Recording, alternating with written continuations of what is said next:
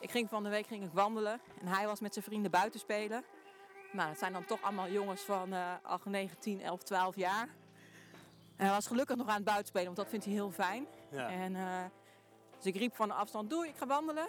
Ja, en dan komt hij naar me toe rennen om maar gewoon nog een kus te geven. Ja. Uh, ten overstaan van zijn vrienden.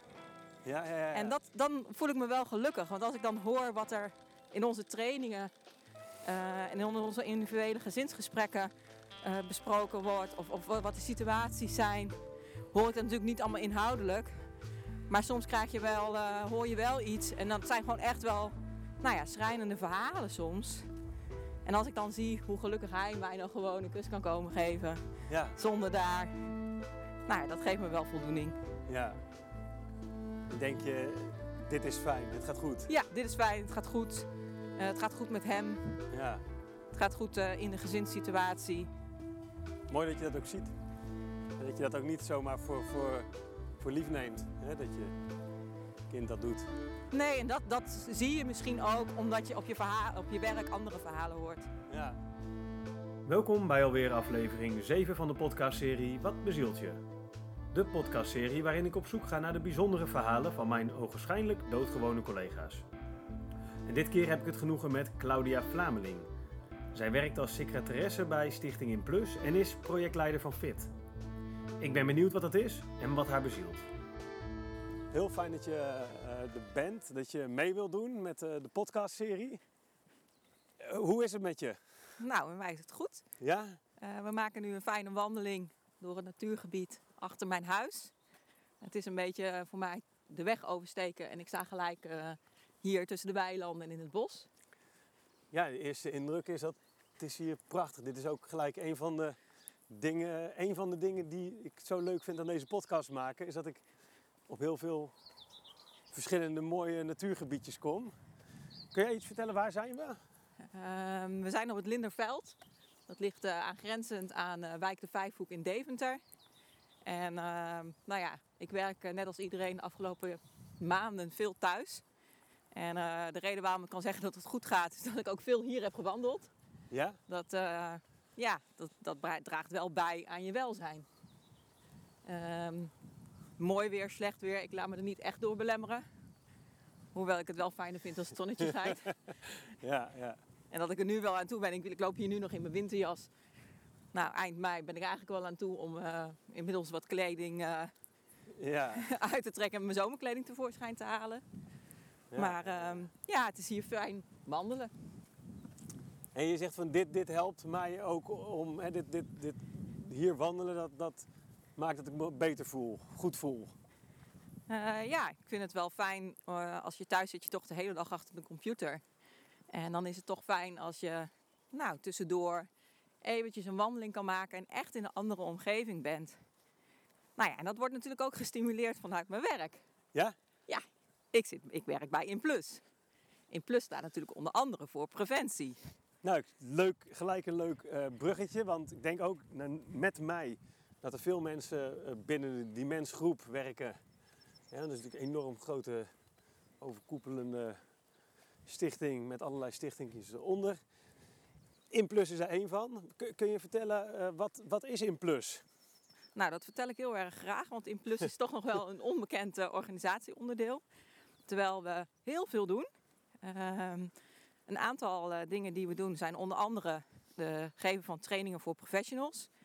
Uh, we geven MHFA-trainingen. We zijn uh, betrokken.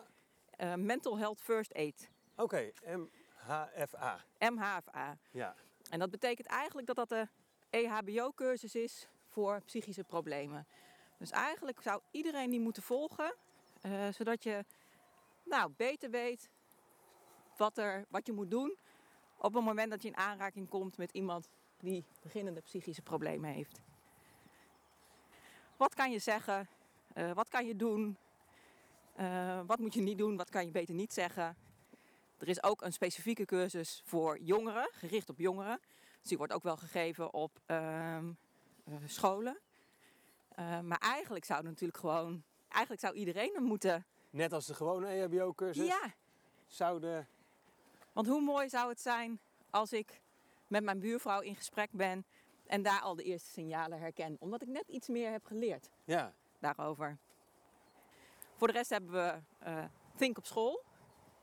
En hoe, hoe, wat voor manier eh, gebeurt dat dan? Hey, Nou ja, ik, ehm, het gaat ook om school niet alleen om de lessen eh, Frans, Nederlands en wiskunde. Het is natuurlijk ook heel belangrijk hoe je eh, je sociaal ontwikkelt. ja, En de nodige problemen waarmee je nou ja, te maken krijgt. In meer of mindere mate. Dus en dat daar is, wordt dan aandacht aan besteed vanuit deze cursus? Ja, Of het is een onderdeel van het lesprogramma. Ja. Ja. Er worden gewoon lessen gegeven ehm, op school. Als onderdeel van eh, nou ja, je hele lespakket. Dat is hoopgevend om te horen. ja, Ja, dat dat gebeurt en eh, dat het aangeboden wordt. Wauw. Maar als ik het nu... het klinkt alsof In Plus ontwikkelt trainingen of trekt trainingen aan en biedt die dan weer aan. ja, Zeg ik dat zo? Is dat een beetje...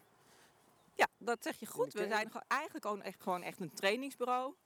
Eh, want dat heb ik nog niet eens genoemd, de trainingen die we doen voor collectieve preventie. Die zijn gericht, dan moet je bijvoorbeeld denken aan kennismaken met mindfulness, mentaal fit, betrokken omgeving. En voor de kinderen Piep, Zuidermuis en Billy Boom. Het zijn allemaal cursussen, zijn heel laagdrempelig. Hoef je geen indicatie voor te hebben, je hoeft er geen verwijzing voor te hebben. Ze staan gewoon op de website. eh, jij kan je aanmelden, ik kan me aanmelden. En dan krijg je gewoon eh, de handvaten om te voorkomen dat je psychische problemen krijgt. Hoe komt het dat dat onderdeel zo, zo, zo onbekend is? Binnen onze eigen stichting zelfs? Nou, dat durf ik niet precies te zeggen.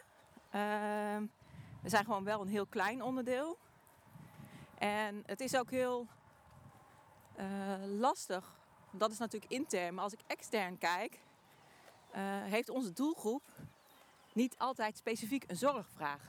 Omdat zij niet zelf al op de hoogte zijn van de zorgvraag die kan gaan ontstaan. Ja, Dus daarom is het heel lastig. dat is een moeilijk gebied. Ja, dat is een heel moeilijk gebied. Ja. Want ja, maak dat maar eens duidelijk aan de financierders, waaronder de groot deel van de gemeentes. Ja, Ehm, van wat, wat is nou de essentie van ons werk? ja. Want het is preventief. Het is preventief. Ja, en, en dat is... Maar er kunnen gewoon, als je het goed inzet, kunnen natuurlijk op termijn heel veel kosten worden bespaard. Op Ja. het moment dat eh, je Ja. daar al gaat schakelen. En om een voorbeeld te geven, we hebben bijvoorbeeld de kindergroepen Piep, Zijn de Muis en Billy Boom. En nog een aantal andere. Die zijn ook specifiek gericht voor kinderen in de verschillende leeftijdsgroepen. Ehm, voor mensen met, voor ouders van, met psychische problemen. Eh, of ouders die in een, nou ja, toch spanningsvolle thuissituatie zitten. Eh, denk dan bijvoorbeeld aan scheiding, Ja, eh, schulden, geweld. Ehm, ja, die kinderen, die moeten daarin begeleid worden. ja want wat- die zitten met de problemen eigenlijk. Ja, en dat zullen ze misschien niet direct in eerste instantie zien. Maar als je die kinderen niet die begeleiding biedt, dan is de kans groter dat ze straks, eh, straks zelf gewoon psychische problemen krijgen. Ja, Ja, zo hebben we bijvoorbeeld ook voor naasten, voor mantelzorgers, trainingen van nou, hoe hou je dan die balans? Ehm, ja, je wil zorg leveren voor je, nou ja, voor je partner, je ouders, je buurvrouw, voor wie je ook mantelzorger bent. Maar hoe hou je dat goed in balans dat je niet zelf, ehm, nou ja, daardoor stress krijgt? Nou ja, misschien heb je zelf nog een baan, je hebt zelf een Ja. gezin, je hebt zelf familie, je wil goede zorg leveren. Nou ja, daar moet je natuurlijk wel oog voor hebben om te zorgen dat dat in balans is. En daar hebben we bijvoorbeeld een cursus voor waarin ze, nou ja, dat voor hunzelf leren, inzicht krijgen en ook de handvaten waar ze weer mee verder kunnen. En het eh, mooie is, de meeste van deze cursussen die worden gefinancierd vanuit de gemeente. Dus mensen hebben ook helemaal geen, ehm, er is geen drempel, financiële drempel om mee te doen. nee. Ja, als jij over, ik zie als jij over de, die trainingen vertelt, dan zie ik ook een soort van trots of zo. Ja, ik vind het mooi om daarvoor te werken. Ik eh, denk dat ik inmiddels wel eh, preventie eh, op mijn voorhoofd heb geschreven gestaan. Ja, En dan maakt het nog niet eens heel erg veel uit voor welke doelgroep. Of ik dan, de doelgroep is gelijk gericht op de, nou laat maar zeggen, de, de burger, de individu. Of dat het de trainingen voor professionals zijn. Want het is natuurlijk Ja. ook heel mooi om via die, die weg preventie eh, in te zetten. Ja. Dus ja, ik, eh, ja, volgens mij heb ik inmiddels wel, eh, Ja. ja, ben ik wel ambassadeur geworden voor, eh voor Inplus. Ja. ja, zo klink je ook echt, ja. ja. ja. Preventie staat zowat op haar voorhoofd geschreven. Ze presenteert zich direct al als een ambassadeur voor Inplus. Voor Claudia is het zo klaar als een klontje. Preventie is van groot belang, want liever voorkomen dan genezen. En ik voel in alles dat ze meent wat ze zegt en doet. In ons contact vooraf gaf ze aan dat ze zichzelf niet zo bijzonder vindt en maar een gewoontjesleven heeft. Bijna zou ze daarom mijn uitnodiging afwijzen. Het was misschien wel haar moeder die haar het laatste zetje gaf. Wat, wat is een leuke jeugd geweest? Nou ja, toen ik het aan mijn moeder vertelde, dat ik zei, ja, ik ga daar aan meedoen. Ik zeg, maar ja, ik ben eigenlijk maar een eh, saai burgerlijk meisje. Zei mijn moeder, hoe kom je daar nou bij? Want je hebt hartstikke veel meegemaakt en gedaan. En toen begon mijn moeder op te noemen. Toen dacht ik, ja, dat klopt eigenlijk wel. Het is wel ik ben wel een klein beetje rebels geweest. Hoe zag Goed. dat eruit? Nou ja, ik heb mijn ouders niet altijd makkelijk gemaakt.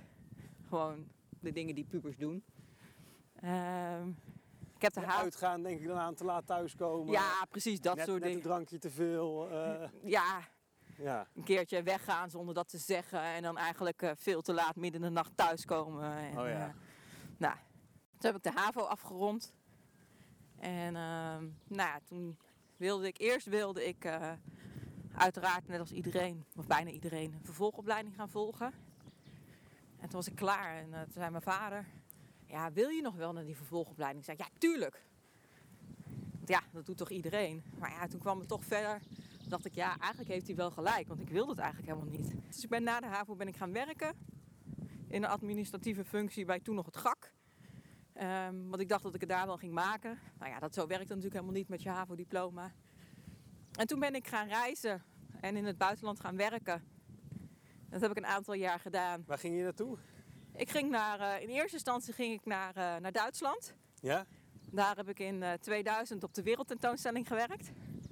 De Expo 2000, ja, dat was wel Ja. een unieke ervaring. Wat, wat deed je daar? Ik was daar eh, host in het Nederlands paviljoen.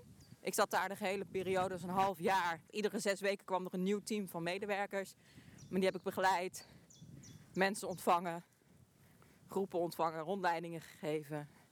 Dus dat, Dat deed je gewoon. ja. En Ja, dus, maar jij, jij vertelt alsof je dan van nou, ik ga even naar Duitsland en dan ga ik daar even werken en dan ga ik daar in één keer sta je op de Wereld Expo mensen te ontvangen. Ja, terwijl ik op de HAVO gewoon eh, met een vijf denk ik mijn Duits examen afsloot. maar ja, toen had ik niet de urgentie om Duits te leren. Ja, en toen, eh, nou ja, toen ging ik in Duitsland werken. Toen dacht ik, oei, het is toch wel erg handig als ik wel Duits spreek. Ja, En ik weet nog spe- specifiek het moment waarvan ik dacht, hé, hey, ik kan Duits. Want er was een eh EHBO-geval in het eh, pand. En er was een jongen die te veel drugs had gebruikt. Dus die was eh, redelijk, van de, nou ja, redelijk van de wereld. En ik, ik raakte niet meteen in paniek. Maar ik heb wel al mijn Duits eruit gegooid. Want ik dacht, ja, om hem een beetje bij positieve te houden. ja. Toen dacht ik, oh, ik kan gewoon echt Duits. Ja, dat was echt het moment van inzicht. Maar het ging, het ging niet zo makkelijk zoals ik het zeg. Want ik heb wel, ook wel heimwee gehad. En dan word je op jezelf teruggeworpen. En, eh, Ja, want je ging helemaal alleen de wijde wereld in. Ik ging eh, ja, helemaal alleen de Ja. wijde wereld in. Nou ja, nadat ik in Duitsland eh, klaar was met het werk, dan smaakte dat wel naar meer. En toen ben ik in Zwitserland in de wintersport gaan werken. En ehm, dat heb ben je skilerares geweest. Nee, want ik kon niet skiën. Oh, je kon geen Duits, je ging naar Duitsland. En je kon niet skiën je ging in de... Sterker nog, ik was nog nooit naar wintersport geweest. en ik ging in, Zwitserland werken. En eh, toen ging het sneeuwen. Nou, maar ik had nog nooit zoveel sneeuw gezien. En die andere mensen ook niet. Die collega's. Dus wij gingen naar buiten, we gingen naar spelen. Nou, en toen was er wel een, eh, een Zwitser.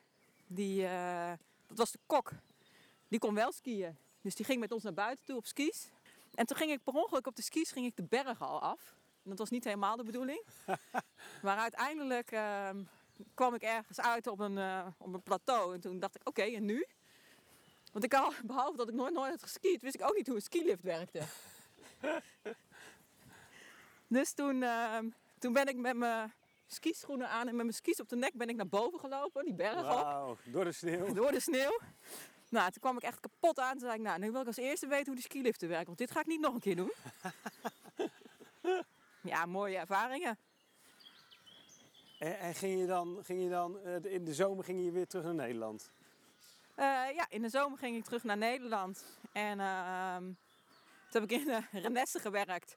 Dus laat me zeggen, toch een beetje in het buitenland van Nederland. Ja, ja, ja. Het was ook een beetje de, de, de bierkratjesstapel eh, Ja. camping, eh, toch? Ja, nou ja, ik werkte in een strandtent op het strand. eh, een hele zomer lang. Nou, heerlijk. Dus dat is ook een beetje dat... Ja.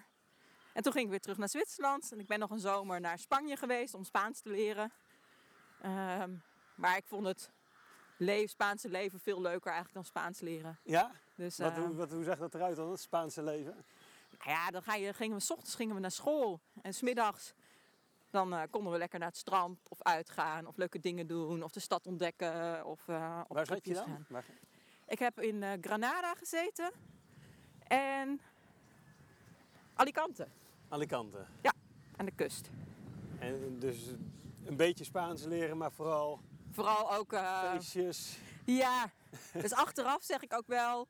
Ik heb dus, ehm, ben, omdat ik na de HAVO ehm, ben gaan werken, heb ik niets gestudeerd. Ja. Ehm, maar die paar jaar in het buitenland, ja, dat waren mijn studentenjaren. Ja, ja, ja, ja, ja, ja, ja. Je hebt dat op die manier ingevuld. Ja, ik heb het op die manier Ja. ingevuld. In die periode dat ik, laat maar zeggen, niet naar school ben gegaan omdat ik niet gestudeerd heb, dan leer je wel heel veel andere dingen die ook gewoon belangrijk zijn om zelfstandig te kunnen leven, keuzes te maken, eh, voor jezelf te zorgen, voor jezelf op te komen, grenzen te bewaken. Dus ja, ik wil niet zeggen dat je niet naar school hoeft. Dat zeg je nu omdat je kinderen het misschien een keertje horen. Nee, ik ben zelf ook tot dat inzicht gekomen. Want op een gegeven moment ben je wel klaar met dat buitenlandavontuur en iedere keer nieuwe vrienden maken en uit een koffer leven. Ja. Omdat je iedere keer weer je spullen moet pakken. Dus toen kwam ik terug naar Nederland. Ja, ga dan maar eh, begin 20 met je HAVO-diploma op zak. Ga, ja, ga je dan maar carrière maken. Ja, ja, dat is best een beetje ingewikkeld. Dat was voor jou wel ingewikkeld. Nou ja, ik denk niet alleen voor mij. Ik denk dat je met je HAVO-examen niet... eh, nou, zag ik niet in ieder geval de eh, mogelijkheden voorbij komen in Nee. vacatures en functies waar ik het warm van werd. Nee. Dus toen zag ik toch wel in dat ik eh, alsnog een opleiding moest gaan volgen. En ik werkte ondertussen bij Apenhul als receptioniste. Oh ja? En ondertussen heb ik mijn HBO-diploma commerciële economie gehaald. Omdat ik daar de urgentie op dat moment wel van inzag. Ja, ja, ja. Want ik dacht, ja, ik moet gewoon, Ja, ik moet gewoon een diploma hebben. jij, bent, jij gaat aan de slag als je de urgentie ziet. Ja. Ja, Dat is wel gek. Dat ik, herkenbaar hoor, herkenbaar. Maar ja, dat, eh, ja. dan is het Ja. wel gek dat ik bij preventie werk. Nou, Waar ja. de urgentie er eigenlijk nog niet direct Ja, is. en, En waar je dan- dan toch wel heel erg achter staat ook. Ja. Ja.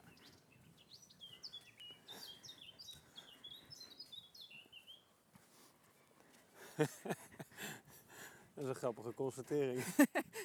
Dat is heel grappig, ja. Je.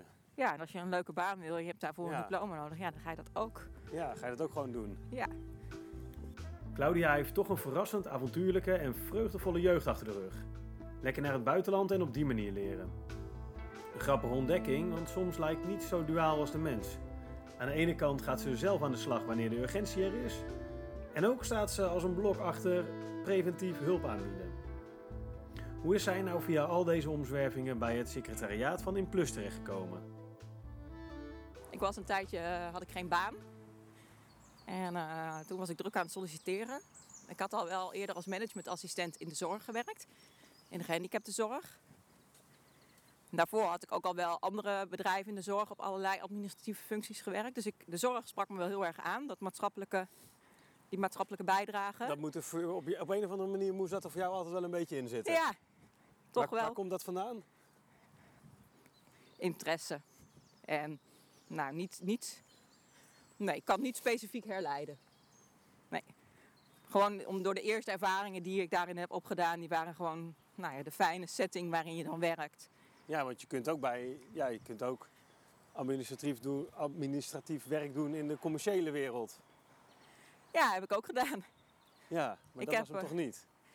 Nou, ik, heb een, eh, ik ben vestigingsmanager geweest bij een uitzendbureau. Gespecialiseerd in de zorg en welzijn. Eh, waar ik dus zorgpersoneel bemiddelde. Maar door op een gegeven moment te veranderen in de thuissituatie was die baan niet meer passend. Nou, ben ik verder gaan kijken. Maar daar is misschien wel de basis voor de zorg ontstaan. Ik had toen een, een kindje gekregen en ik wilde graag minder werken. Minder, nou, minder verantwoordelijkheden. Ja. Nou, toen heb ik een aantal jaar gewerkt. En toen had ik op een gegeven moment geen baan meer. Toen was ik ging solliciteren. En toen kwam ik de functie bij In Plus tegen. Maar die was eigenlijk voor te weinig uur. En eh, ondertussen was er ook nog een andere functie bij eh, die mens. Wel met het ideale aantal uren. Ook als secretaresse. En eh, eigenlijk liepen die procedures gelijktijdig. En ehm, praktisch gezien wilde ik heel graag die andere baan. Bij die mens. Ja? Ehm, maar ja, stiekem, vanwege de uren. vanwege de uren. Maar stiekem vond ik in plus eigenlijk leuker. Ja, dat sprak je gelijk aan. Ja, dat sprak me Wat gelijk sprak aan. je daar zo in aan? Want er zijn, ja, er zijn overal, help je mensen eigenlijk. eh. Nou, het is een secretaressefunctie waar je niet per se allemaal secretaressentaken vervult. Eh, we zijn ook echt een trainingsbureau, dus het is meer het organiseren van de trainingen, ehm, de administratieve handelingen daarom heen, maar bijvoorbeeld ook het klaarleggen van het trainingsmateriaal, ehm, de aanvragen voor de subsidies, eh, tussenverantwoordingen, eindverantwoordingen. Ehm, dus het is gewoon wel heel complex met allerlei administratieve taken, maar niet specifiek gericht op het secretaresse zijn. Want eigenlijk vind ik dat notuleren, vind ik, Want dat is de, de, de, de- is dat de, want dat was eigenlijk ook een van mijn volgende vragen. Want ik loop er, nou zo, zo, je loopt er langs, je hebt af en toe eens contact mee met, met het team van de sec- secretariaat. En, maar als ik kijk, en ik die mensen zijn ontzettend druk altijd. ja, dat, dat, dat is geen één secretariaat uitzondering van, denk ik. Nee. Nee. en, en, maar maar wat, wat, het is voor mij ook een beetje, eerlijk gezegd, een, ja, voor een deel wel ook een beetje, heb ik niet echt een goed beeld van wat, wat, wat, wat houdt het nou precies in? Nou, voor de andere secretariaten eh, kan ik het natuurlijk niet zeggen. Maar wat veel al het beeld is bij secretaresses, is dat je natuurlijk toch veel al eh, telefoon doet. eh, vergaderingen notuleert, dat regelt. eh, de agendabeheer van je manager. eh, cliëntcontact. Ja, en dat is eigenlijk een beetje, ja, cliëntcontact wel. Maar voor de rest is het maar een heel klein onderdeel van mijn werk. Omdat wij Ja. echt het trainingsbureau zijn. En dat spreekt me gewoon heel erg aan bij Inplus. Ja. Hoe ziet voor jou een gemiddelde werkdag eruit? Je gaat 's ochtends, ga jij, staat jij je computer op? Eh, ja, en wij, eh, wij zitten met eh, drie secretaresses die allemaal parttime werken. Dus we werken verschillen, verdeeld over de week. Nou, we hebben altijd telefonische bereikbaarheid. Iedere dag van 9 tot 5. Ehm, we doen de mail die binnenkomt. Eh, we doen de planning van de trainingen. Ehm, we overleggen met de coördinator over de PR die gedaan moet worden voor de cursussen. Dus ik, eh, ik maak bijvoorbeeld ook de persberichten voor de krantjes of voor de ehm, Facebookberichten, Ja. LinkedIn. En eigenlijk de social, eh, de social media dus. Je zegt, we hebben telefoon, wie, telefonische bereikbaarheid. eh, hè, we moeten van, eh, van 9 tot 5. Ja. Wie bellen jullie? Wie belt naar jou? Eh, nou, dat zijn verschillende eh, groepen die ons bellen. Ehm, dat kunnen deelnemers voor een training zijn die interesse hebben in een training.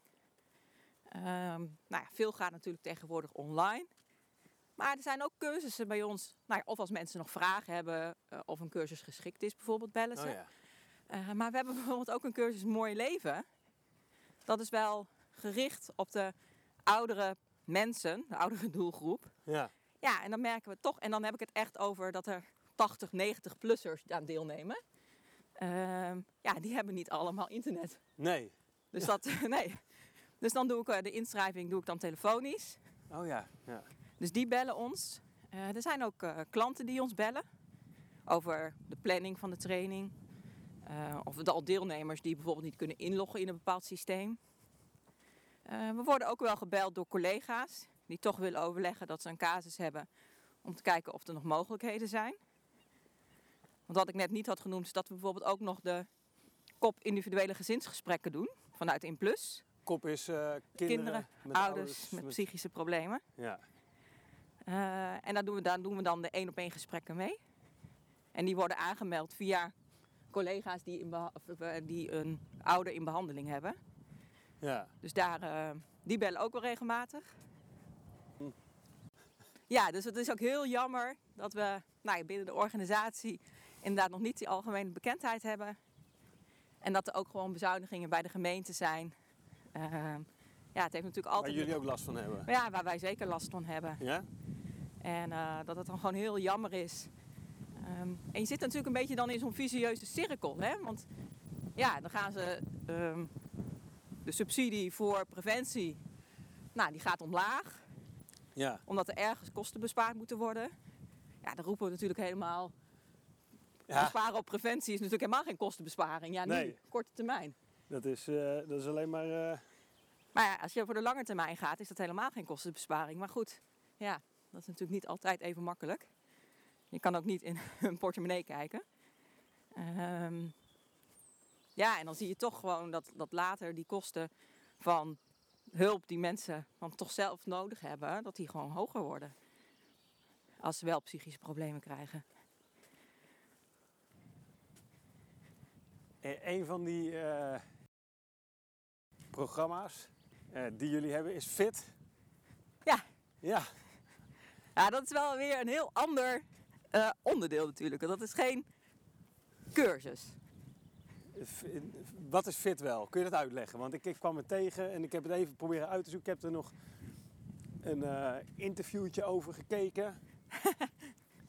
Tussen volgens mij een van de trainers in het Engels was het. Ja. Eh, Ja, want FIT staat helemaal los van het preventie en van de trainingen aan professionals. Hetgene wat FIT is, is FIT staat voor Feedback Informed Treatment. En het is een evaluatiemethode met cliënten. Ehm, waarbij de therapeutische rela- relatie vooropgesteld wordt. En dat betekent dat ze tijdens de behandeling ieder gesprek voorafgaand aan het gesprek een vragenlijst invullen met vier vragen. Dus dat is helemaal niet een... eh, geen, Nee, dat is niet. geen grote investering qua tijd Nee. en moeite. En aan het eind van het gesprek wordt weer een vragenlijst ingevuld met vier vragen.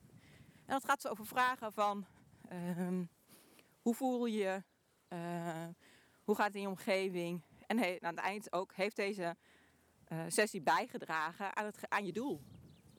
En op die manier krijgen cliënten eh, een g- veel grotere rol in hun eigen behandeltraject.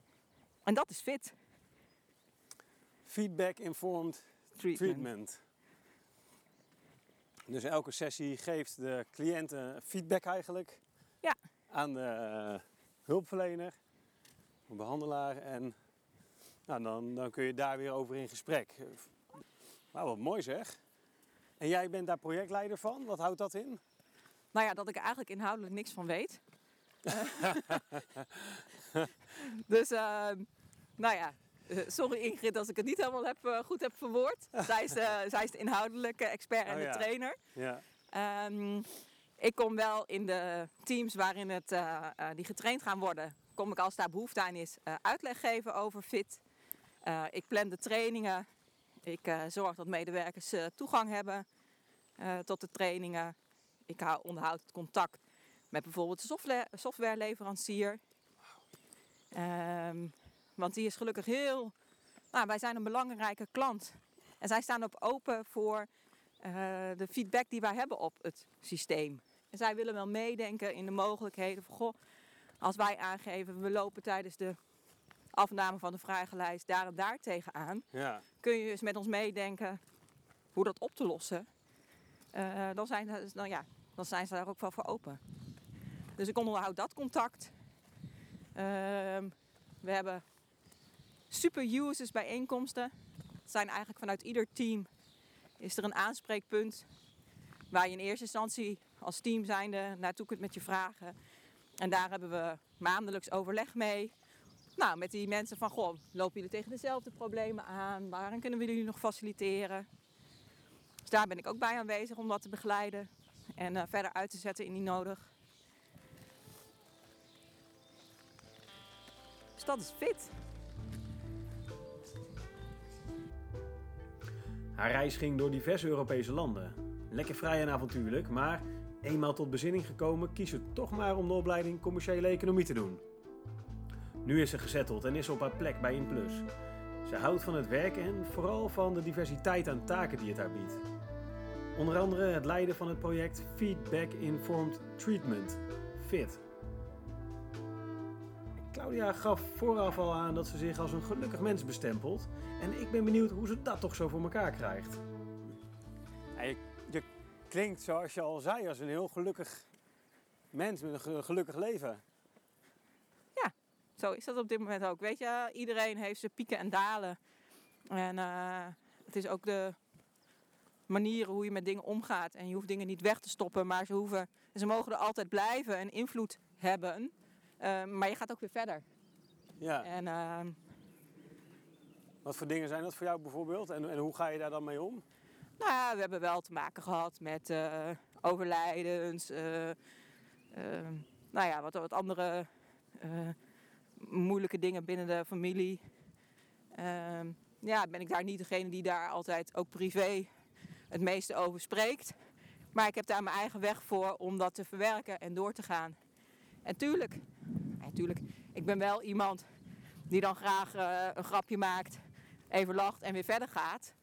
Eh, maar dat is ook mijn manier en eh, dat is een manier die bij me past. En dat zullen collega's ook wel weten dat ik soms, nou, als het dan even wat lastiger wordt, soms dan, nou, dan ben ik weer even degene van het lolletje. Nou, dan kunnen we weer verder. Ja. Dus een mooie eigenschap, humor. Een grap maken. Ja.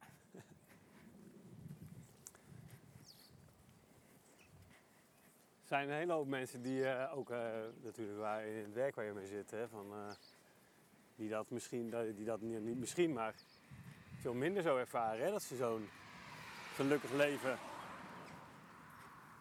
mogen ervaren. Ja.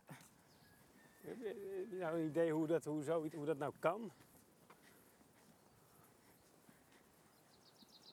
Ehm.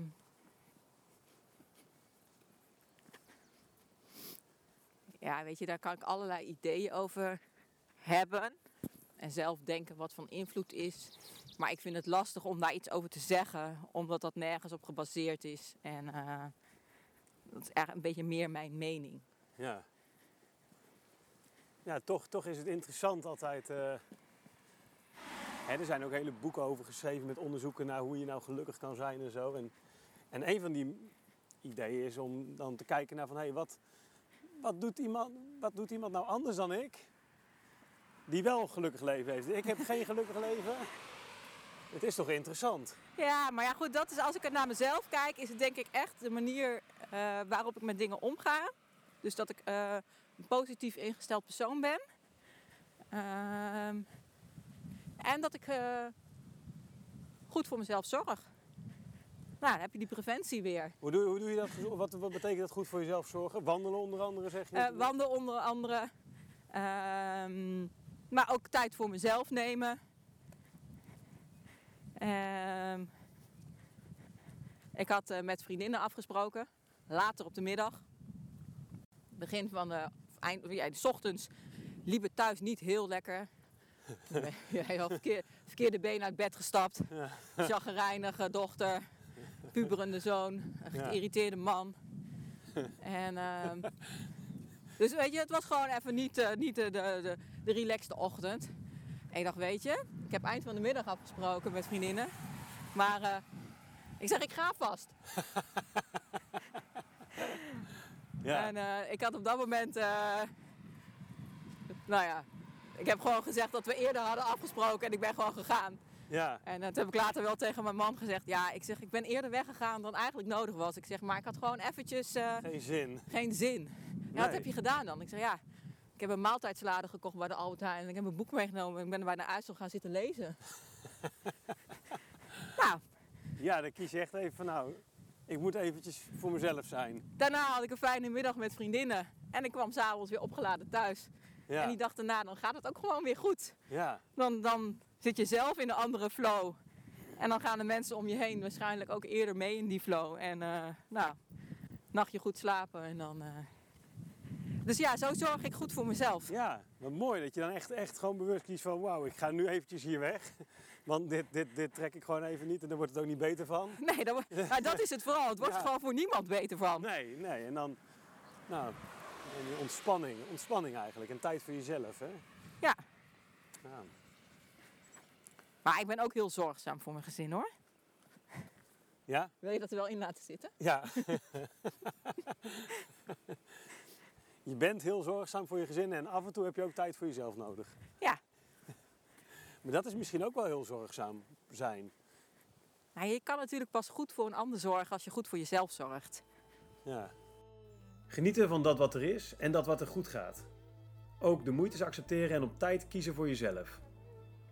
In de intro hoorde je al hoe Claudia een mooi moment met haar zoontje deelde. Intens genieten van een omhelzing. Dat klinkt als geluk. Claudia stuurde na afloop van de opname dat In Plus eigenlijk veel meer doet dan dat ze in één gesprek kon benoemen. Ze wilde toch nog dat ik benoemde dat het onderdeel innovatie van groot belang is bij InPlus, want dat is waar ze zich ook mee bezighouden. Ze noemen zichzelf de gezamenlijke innovatiemotor van Wijs, de Kern en de Jeugd GGZ. Dit was hem alweer. De podcastserie Wat bezielt je maak ik in opdracht van de Dimensgroep en vanuit de Overvloedbeweging. Nieuwsgierig wat dat is? Kijk dan op dimensgroep.nl slash beweging van overvloed. De illustratie bij de podcast is gemaakt door illustratrice Joska van Oosten. En de muziek die je hoorde is het nummer Puppet Maker en is gemaakt door de Australische band The Taylorbirds. Na deze serie mag ik ook nog in gesprek met cliënten over wat hen bezielt. Heb je tips of wil jij graag zelf je verhaal delen? Dan hoor ik dat heel graag. Voor nu heel hartelijk dank voor je aandacht en blijf luisteren en vragen.